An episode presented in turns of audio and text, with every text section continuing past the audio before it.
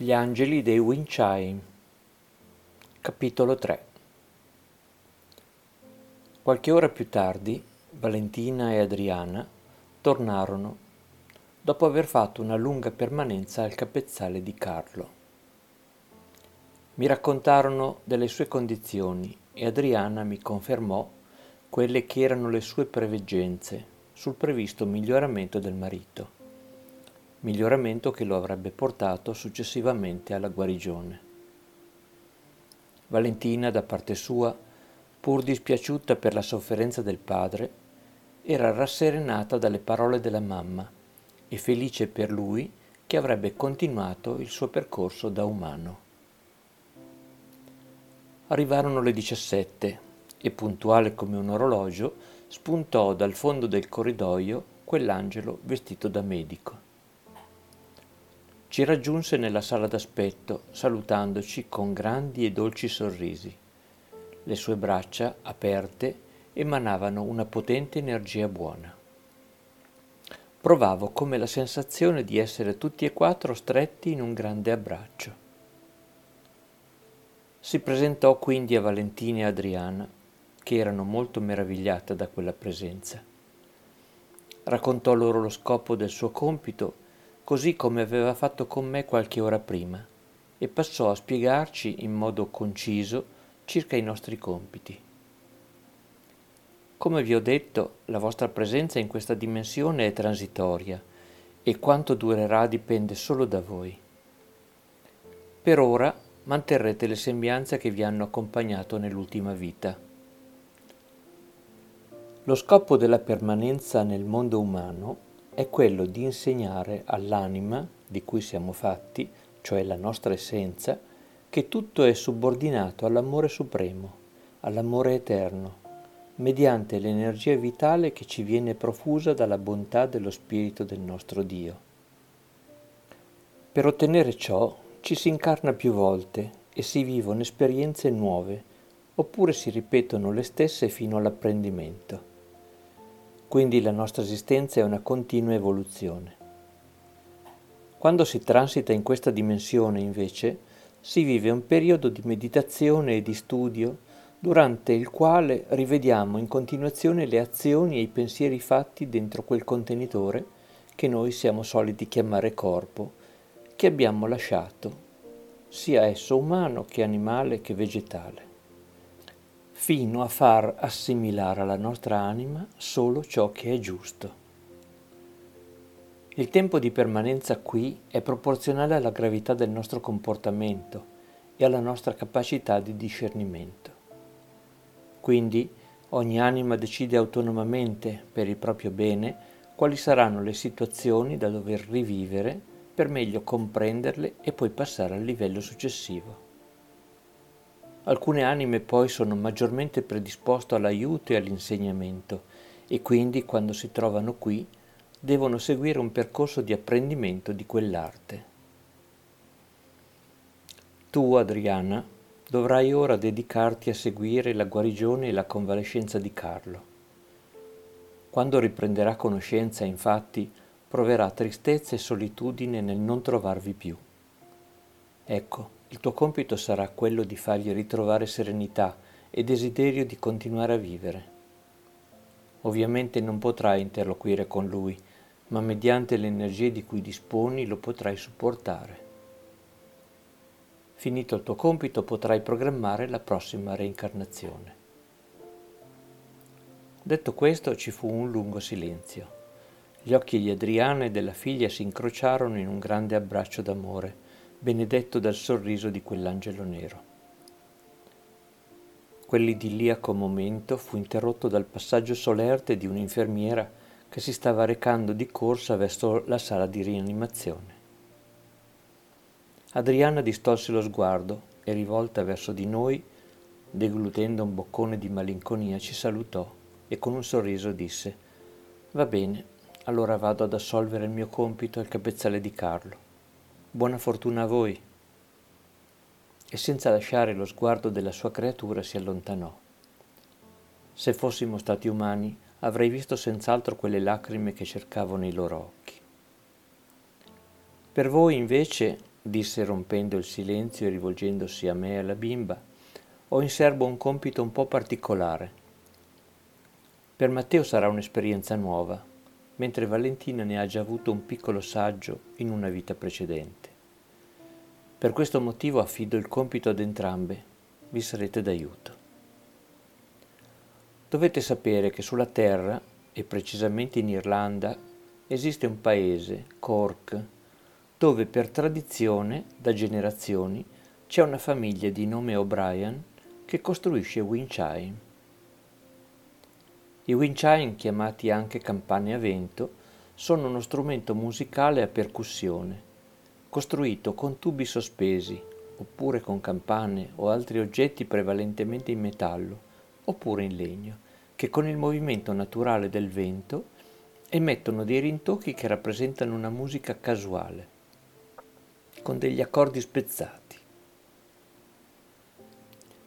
Annuimmo entrambe con il capo, certi di conoscere quegli strumenti. La loro storia, proseguì, risale a migliaia di anni fa. Per esempio gli antichi romani li appendevano nei giardini o nei portici dove il movimento del vento li faceva tintinnare. Quei luoghi infatti venivano chiamati tintinnabulum. Si credeva che le campane a vento allontanassero gli spiriti maligni. La stessa credenza era diffusa in Giappone, in India, in Cina e così via.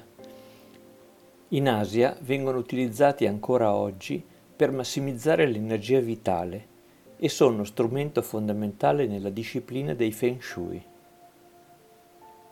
Beh, tornando a noi, il lavoro del clan degli O'Brien era apprezzato da tutti, nobili e meno nobili, di tutta l'Irlanda e anche fuori dai suoi confini. Coloro che potevano permettersi quegli ornamenti musicali assai costosi facevano senz'altro riferimento a loro per averne uno. I loro strumenti erano infatti di una tal sonorità e di una tal accordatura di note che erano introvabili altrove. I loro wind chime erano di una tal fattezza che solo la somma della passione e dell'amore potevano ad arrivare a crearne di tali. Poi, da un bel giorno, dai laboratori degli O'Brien iniziarono a uscire solo suoni sgraziati e senza senso. I tecnici addetti alla produzione erano sempre quelli, i materiali utilizzati gli stessi, ma non si sa per quale motivo tutto era cambiato. Un attimo di silenzio e i miei occhi e quelli di Valentina si incrociarono in un vistoso interrogativo. Sì, lo so, proseguì, vi state chiedendo che cosa potete fare voi. In effetti il vostro compito per ora è solo quello di scoprire il mistero che avvolge questo cambiamento, non certo quello di accordare quei winciai. Ed una volta capito il motivo vi saranno fornite tutte le indicazioni per ripristinare la situazione. Ed ora, per questa missione sarà necessario conoscere le nozioni fondamentali per districarsi. Passiamo quindi alle cose tecniche che Matteo non conosce e che invece Valentina in parte ha già sperimentato, ma un breve ripasso non fa mai male. Innanzitutto come spostarsi.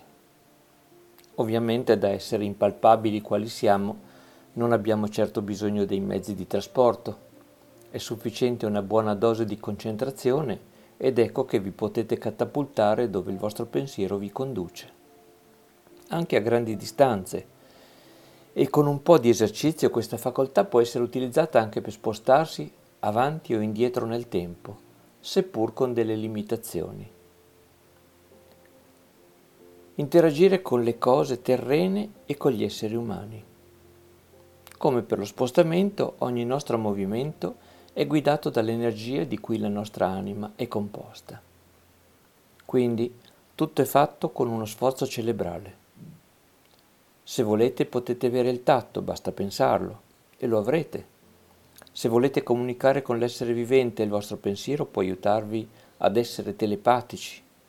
Ma attenzione, questa cosa è molto delicata e pericolosa, quindi va usata solo in caso di effettiva necessità. Tutte queste spiegazioni erano quanto mai interessanti e mai le avrei pensate possibili. Proseguì poi nel dettaglio dei suoi insegnamenti per una quindicina di minuti ed io lo ascoltai assorto. Ecco, vi ho detto tutto quello che dovete sapere. Noi ci vedremo circa ogni due giorni per aggiornarci sulle evoluzioni. Ma ricordate che in ogni momento mi potete convocare ed io non tarderò ad aiutarvi. Buon cammino dunque e che la bontà divina vi accompagni. Detto questo, allargò le braccia e con un gran sorriso a mo' di stregatto si dileguò.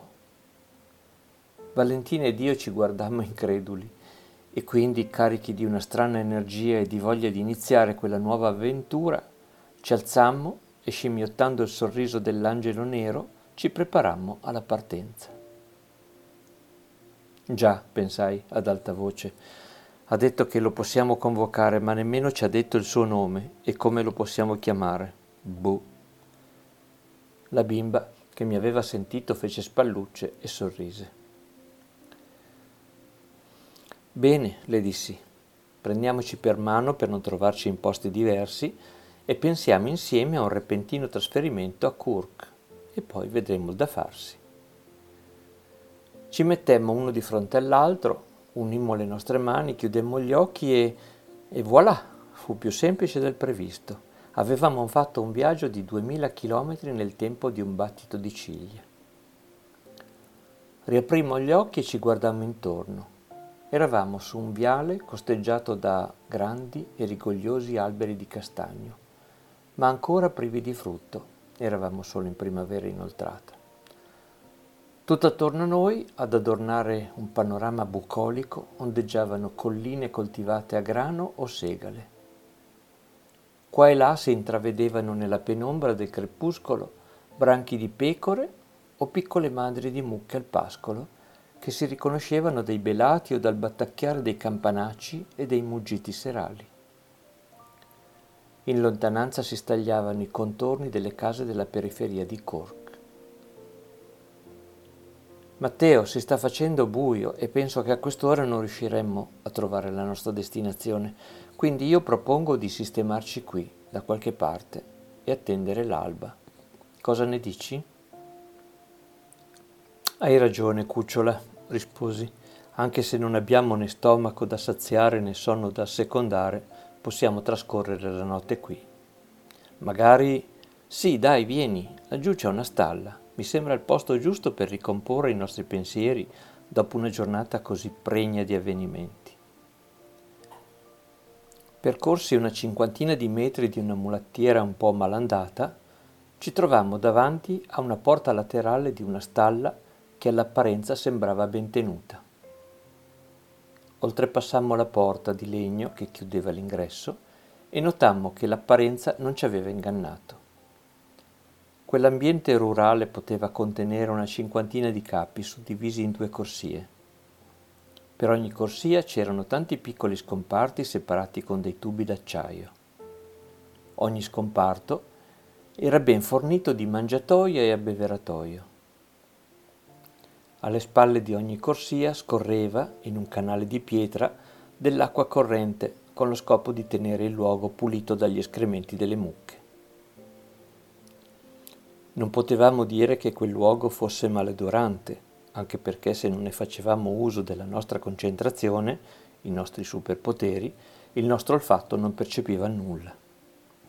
In un angolo del capanno era depositata la scorta di fieno e osservandola la mia memoria mi riportava ad immagini mai viste di famiglie di contadini che passavano lì le loro notti al tepore del calore animale. Se considero che non c'è al mondo un'attività più antica dell'agricoltura e nello stesso tempo più indispensabile perché ci fornisce da mangiare e da vestire, mi stupisco che oggigiorno gli uomini l'apprezzino tanto poco. Eppure questo è un lavoro che permette di stare lontani dalle ambizioni, dalla cupidigia e dalle altre tentazioni, perché penso che non ci sia diletto maggiore di quello di occuparsi della cura quotidiana dei propri campi e del proprio bestiame. Scegliemmo un posto tranquillo su quel fienile e ormai privi di necessità umane, coccolati dal rumore del ruminare degli animali e di qualche ruggito di tanto in tanto, ripensando a tutti gli accadimenti, entrammo in uno stato di trance che involontariamente ci accompagnò per tutta la notte.